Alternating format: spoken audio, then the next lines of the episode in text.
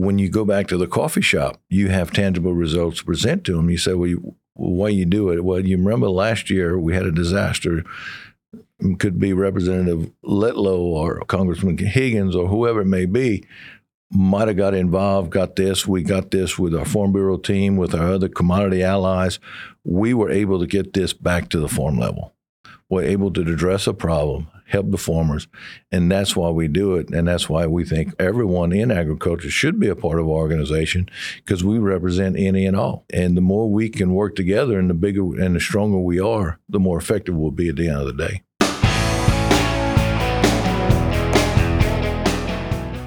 Welcome to the Louisiana Farm Bureau podcast. I'm your host, Karl Wiggers, and today joining me on the podcast is Louisiana Farm Bureau third vice president, Richard Fontenot. Fontenot has been around Louisiana Farm Bureau for most of his life, and we will discuss more of that in this episode. Also, as a child, Fontenot was very involved in Louisiana 4 H and FFA, and we will discuss the importance of programs like that and how Fontenot still gives back to those organizations in this episode. We hope you enjoy it. It's a great conversation with Richard Fontenot on the Louisiana Farm Bureau podcast.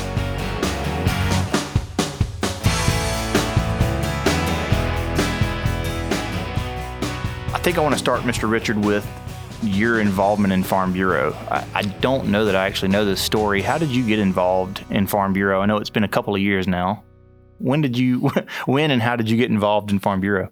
Well, I guess you could say I'm a second generation Farm Bureau family member. Mm-hmm. Uh, my father was parish president uh, back in the late 70s, early 80s. Uh, I attended Farm Bureau convention as a youth.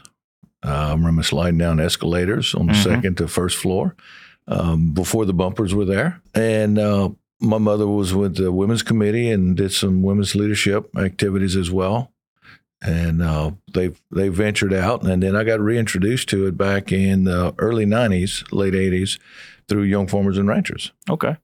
So reintroduced. Did you kind of did, did your dad leave presidency, or did you kind of yeah what just run he, off to college?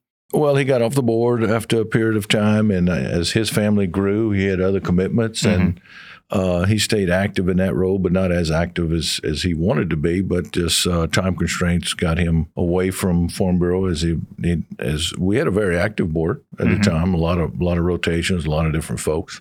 And then we got involved, and he got too busy raising us. Yeah. Uh, we showed 4-H livestock our whole career. We were four in a family, and uh, I don't have to tell anyone. Back in back in the day, the 4-H program was a week for every show. It wasn't an in and out program like we have today. Mm-hmm. So our vacations and free time that he had, he spent hauling us to livestock shows, and we did the summer shows. We raised our own cattle and things of that nature. But so he concentrated on that, and I, and I appreciate him doing that. Mm-hmm. And then I was able to get involved after college. Uh, I had a lot of friends. Uh, within agriculture field, and we talked about doing different things. Young Farmers and Ranchers came up, and a friend that was a 4-H friend that recruited me from the DeSoto Parish at the time, and into this Young Farmer and Rancher program, and I just I just fell in love with what it does. It allows you to share your stories and concerns, and then again collectively come up to, to resolutions, if you will, mm-hmm. in, in, a variety of ways. And uh, I haven't left. Yeah, it was kind of an extension of those youth programs, 4-H, FFA type programs that you were involved in as a child. That you said, wait, this still exists even after college. Real quick, did you come right back to the farm? Was that was that kind of the plan coming out of college? Did you want to go back to the farm? Yeah, that's it. I didn't have a direct route coming back to the farm. I always had options. Uh, my father encouraged me to look at different opportunities over the years. So when I would come back when I was in college, I, I pursued a degree in agriculture business. I ended up finishing here at LSU in 91. Uh, but those summers I come back, I would do one summer I did an internship with a chemical company. Mm-hmm. So I did some sales and traveling throughout the state within the rice industry. Uh, a couple of other summers I worked at a local lumber yard again, just different skill sets, different environments. So I didn't come back to the farm every summer and so he didn't have that expectation, but always had that option. Mm-hmm. So we came back in, and I basically worked as a laborer and apprentice through and with him and my grandfather at the time for quite a few years. And then '96 is when I actually put the pen and ink on paper and, and put your name on the line but bought half of half of the operation at the time was was just him and I, and uh, and that operation has evolved since. But Mhm. nonetheless, but I did put my first crop in '92 was the first crop I did put in. So pretty much following college, you did ultimately come back to the farm. I did, but it wasn't a, a direct route. In fact, at one time, I was even early on in my college career, I was thinking something in the medical field, maybe physical therapy. So I entertained some of those activities, looked at some different stuff, but uh, but I'd always circle back to agriculture. Yeah. Um, I've always enjoyed the environment, the opportunities, and I've learned over the years that it, it's you have good and bad, and that's and we very cyclish in terms of of our industry in terms of good weather, bad weather. This year is a good example hmm uh, of what a bad year looks like. No hurricanes, but extreme droughts. We're on the Mhm. opposite end of the spectrum. So to understand and respect those cycles throughout the journey, it's been interesting. I hate to uh, say it, but it's been 30, 30 something years now that you've been doing this. Have you regretted it? never a day. Um, it's a lifestyle, first and foremost. But agriculture is, it, you have to have a love, you have to have a passion for it, and you have to appreciate what you do. Um, we, we coined the phrase, I, I wake up every day to feed the world. And uh, that's an honor, and that's a privilege. And if I can feed my family and have a living and have a lifestyle associated with that and accomplish all those things, I think that's successful. And that's what life is all about. Yeah, that's really cool. Let's go back to your uh, youth. You were brought up. You mentioned 4-H showing, eh, going, showing livestock and doing that. I know you still do that now, but tell me about some of your involvement in those organizations and how they've helped to make you. I mean, now you are the third vice president of Louisiana Farm Bureau. You've been a board member for a long time. You've been involved in Farm Bureau leadership for a while now. How did the, your involvement in those organizations as a teenager help mold you into the leader you are today? the ag organizations at 4-H and FFA were instrumental in in more so showing me options out there outside of my little Vidrine community that I was born and raised in. Uh, we graduated school, very small school, but I was exposed to some unbelievable FFA instructors, unbelievable 4-H advisors that showed me public speaking opportunities and contests. Uh, did demonstrations at Achievement Day when 4-H when I was fifth, sixth grade. Those opportunities and and with my FFA, we were on a we had a state parliamentary procedure team. We won state a couple of years with me and a couple of guys. Happened to be privileged to be part of that team. So the public speaking, the parliamentary procedure, the livestock judging, I did small engine contests. We, we were very competitive with that as well. That's all different skill sets that I still use today and and have allowed me the exposure and the the courage, if you will, in many instances, to step up and be a voice and stand up for what, what we believe in, what we need to, because unfortunately, we're a small percentage of the population out there. Mm-hmm. And if we don't stand up and, and share our message, who will? So it gave me the strength and the courage to do a lot of those things in that youth development to where I'm at today. Right. And I know you, just because I've seen you and been around you for a while now, I know that's something you're still very invested in and involved with, with Lance for sure. How old is Lance now? 17 in August. 17. So for probably close to a decade, he's probably been dipping his toe in some of those programs as well. Have you gotten to see kind of the same? I, I guess what's it been like as a dad raising someone else, raising a child in that uh, in those programs? In terms of having 4-H as one of the tools to expose him to new things, it's been it's, been, it's life changing. Mm-hmm. You know, um, different different different youth have different interests. And we we started out, and the 4-H programs that allowed us to share and be exposed to different interests. And once he's found something that he liked, uh, we we kind of went down that path. And and the livestock program is uh, we showed market animals, and that program is something he really embraced and enjoyed, and it was something we were able to do as a family Mm-hmm. and teach them the life skills of accountability, responsibility, and and and the husbandry of raising livestock and the benefit of where it goes and its purpose. Mhm. Um, and one of the other activities he really really excelled in was the shooting sports. He's an avid hunter and really enjoys the outdoors. Uh, we actually have done two of the shooting sports activities. One would be the shotgun, and the other is the hunting skills. hunting skills is a little more elaborate, very diverse. But he's he's really enjoyed. it. I've become an instructor with both of those, and it's been really fun seeing he and the other kids take things and and, and skills that they they have and actually apply it to a 4-H contest Mm-hmm. in an organized format and and and excel at their different levels and get excited about something that's second nature to them. And it's been really worthwhile. It's also, I'm just thinking about this. It's kind of neat that they take skills that they probably already have and use for hunting, for example, you know, and then just find ways to apply it to something within the 4 H and be successful and find success. I think that's pretty neat. You, as a dad, getting to see him do livestock, that, that's also what you did. I don't know. What, what animals did you show? We showed cattle and and and Lance shows the market goats. Is that different? But does that kind of make you proud seeing him kind of? yeah, it's fun. And and anytime, anytime your your children follow you in some type of form or fashion or footsteps, if you will, is pretty neat. And and I, my takeaway to him, and I tell him on a regular basis, and I share with my wife is. He's building friends and networks through the 4-H programs that he's going to use and mentor with different ones and, and follow different trails along his journey. These are people he's going to network with the rest of his life. hmm You know, today I, I still I still visit with people that I started out in 4-H. You know, a young lady that that uh, mentioned DeSoto Parish. We used to go and and do things at the state fair back in the 80s. She's the one that introduced me to Farm Bureau. Her dad was a past president of Farm Bureau in that parish, and we still visit today. So you build relationships that last 30, 40 years through these programs. hmm And as long as you're in this this network, if you will, of agriculture, you build allies and friends that you're going to use the rest of your life. Yeah. Not only do you, are you involved in, you know, the 4-H and uh, you know, and coaching your Lance's teams and volunteering on that level, which is great to do. And uh, we had the 4-H in here the other day, some of the state officers, and they were talking about the importance of volunteers like yourself. But you also were, uh, you just had a group of like a class, a school out to your farm to talk about what you do as a rice farmer, which we didn't talk about at the beginning, but you're a rice farmer in Evangeline Parish.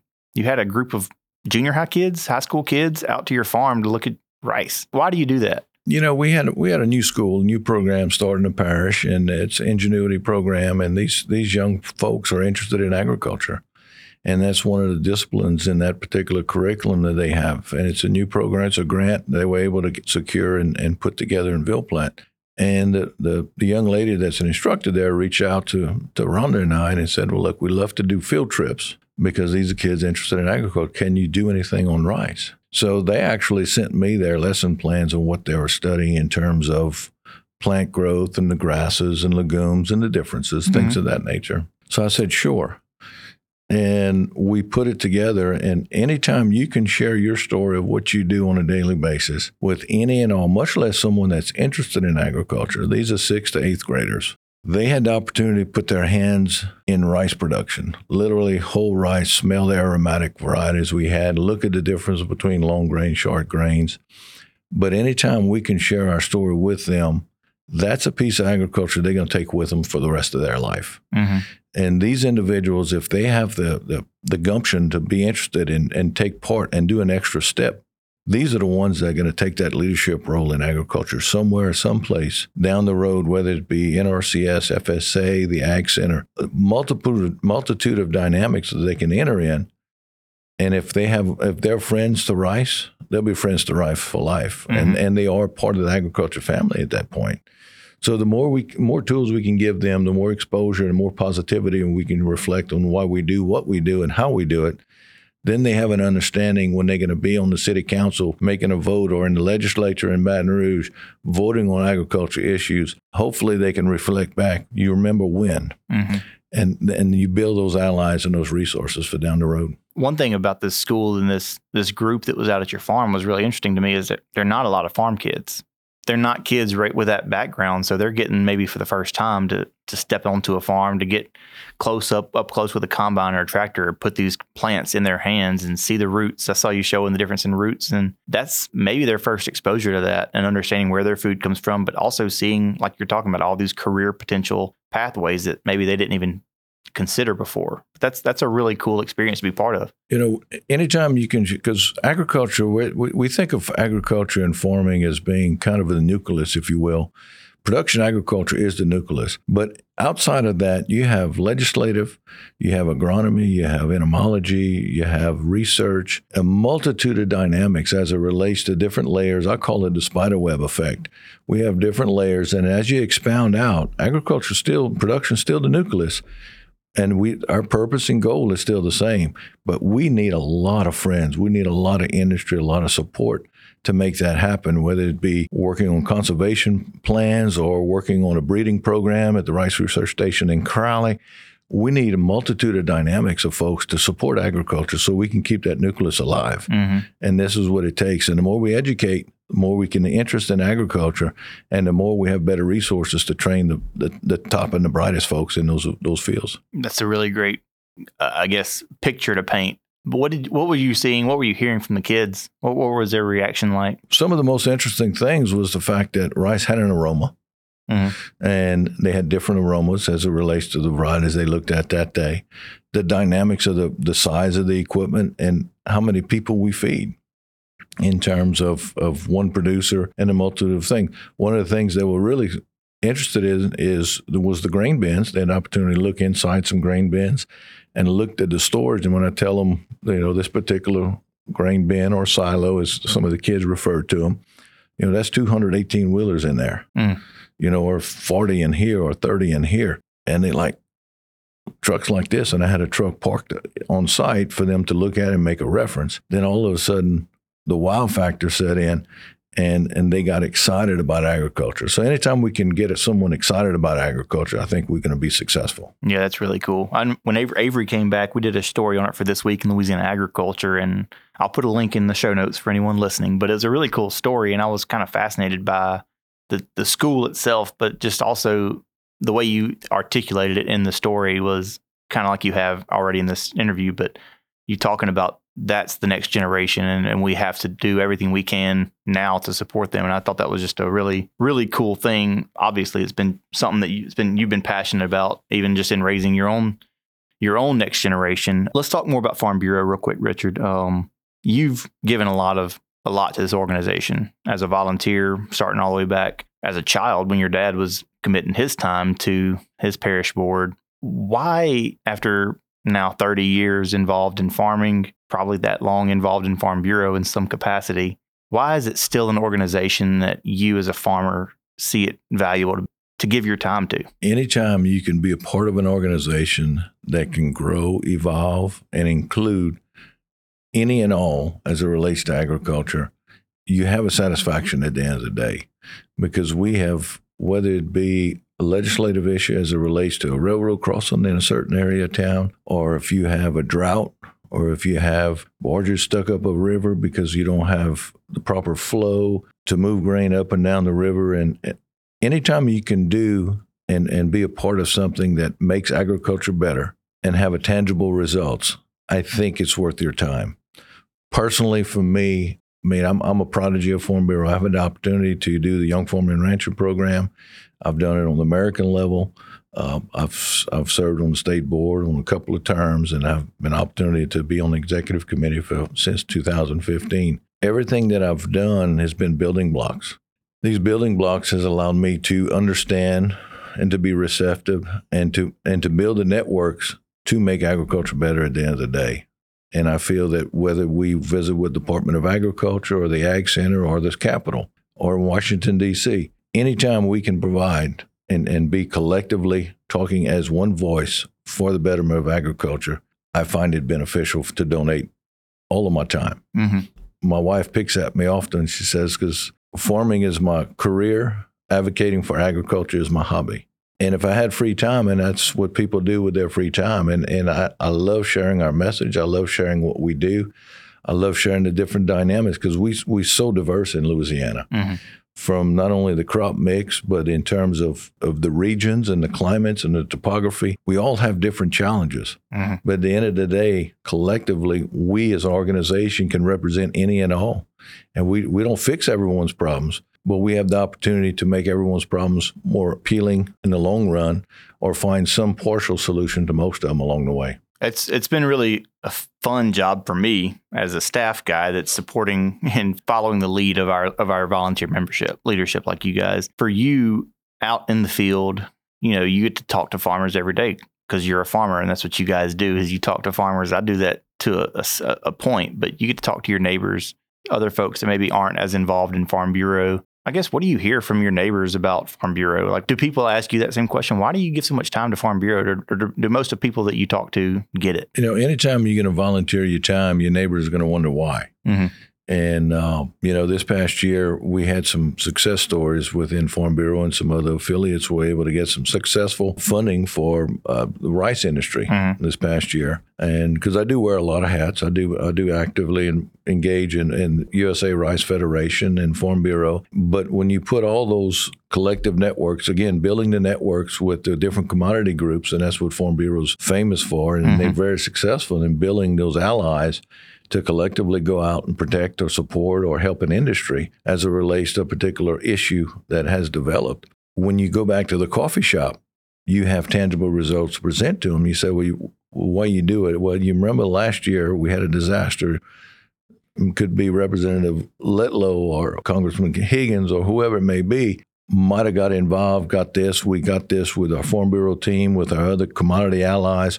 We were able to get this back to the farm level. We're able to address a problem, help the farmers, and that's why we do it. And that's why we think everyone in agriculture should be a part of our organization because we represent any and all. hmm And the more we can work together and the bigger and the stronger we are, the more effective we'll be at the end of the day. Tangible answers, tangible results, and help sell things. What would you say in your time in Farm Bureau has been maybe something you've seen evolve? You mentioned that that's constantly, that's agriculture is constantly evolving. What's something you've seen kind of change and, and get better? Maybe the next step. Where do you see things going? I mean, I know it's constantly shifting. I would probably say one of the biggest dynamics from when I started to where I'm at today is technology and the use of technology.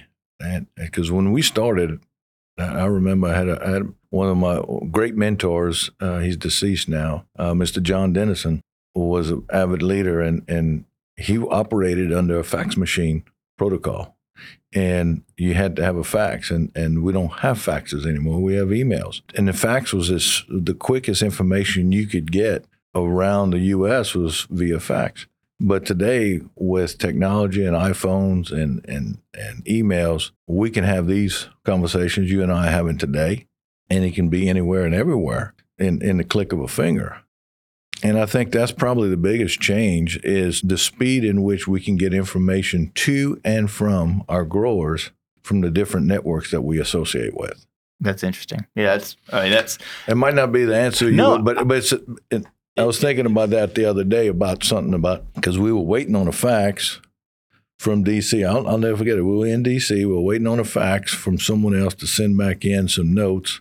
And it came up because Kyle and I were visiting early because he and I, when he was in commodity, we traveled a lot together back in the day with some of that leadership. And that's how we worked. And, Mm. and phone calls at six in the morning, you know, there was no Zooms, there was no Teams meetings. It was in person, across from the table with information. And the way things move today, the speed and access of that information is critical to be successful because if you're in the legislature in Baton Rouge, things change every six hours Mhm. or sooner. yeah, but say quicker maybe. So you got to be you got to be accurate, and and technologies allows us to be on point and have better information for our producers. That's also made for better, better farming practices. Would you agree? Oh, technology has revolutionized everything. I think, I think the adaptation of technologies has it, it's in on pace to be significant, but unfortunately, one of the holdbacks is is to train